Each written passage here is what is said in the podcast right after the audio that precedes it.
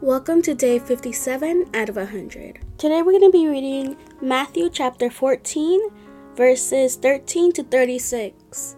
Let's read.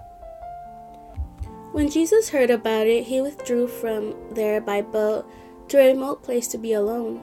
When the crowds heard this, they followed him on foot from the towns. When he went ashore, he saw a large crowd had compassion on them and healed their sick. When evening came, the disciples approached him and said, This place is deserted, and it is already late. Send the crowds away so that they can go into the villages and buy food for themselves. They don't need to go away, Jesus told them. You give them something to eat. But we only have five loaves and two fish here, they said to him. Bring them here to me, he said. Then he commanded the crowds to sit down on the grass. He took the five loaves and the two fish, and looking up to heaven, he blessed them. He broke the loaves and gave them to the disciples, and the disciples gave them to the crowds. Everyone ate and was satisfied. They picked up twelve baskets full of leftover pieces. Now those who ate were about five thousand men, besides women and children. Immediately he made the disciples get into the boat and go ahead of him to the other side.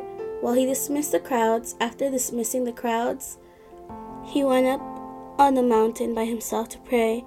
Well into the night he was there alone. Meanwhile, the boat was already some distance from the land. Battered by the waves because the wind was against them, Jesus came toward them, walking on the sea very early in the morning. When the disciples saw him walking on the sea, they were terrified. It's a ghost, they said, and they cried out in fear. Immediately Jesus spoke to them, Have courage. It is I. Don't be afraid. Lord, if it's you, Peter answered him, command me to come to you on the water. He said, Come.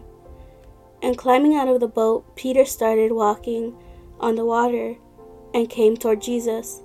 But when he saw the strength of the wind, he was afraid and beginning to sink, he cried out, Lord, save me!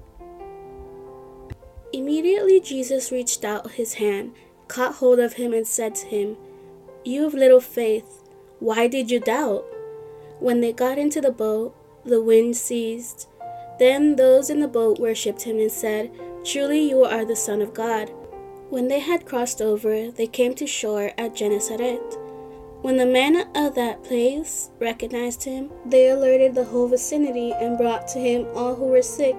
They begged him that they might only touch the end of his robe, and as many as touched it were healed. Thank you for joining me today. See you tomorrow for day 58. Have a good day. Bye.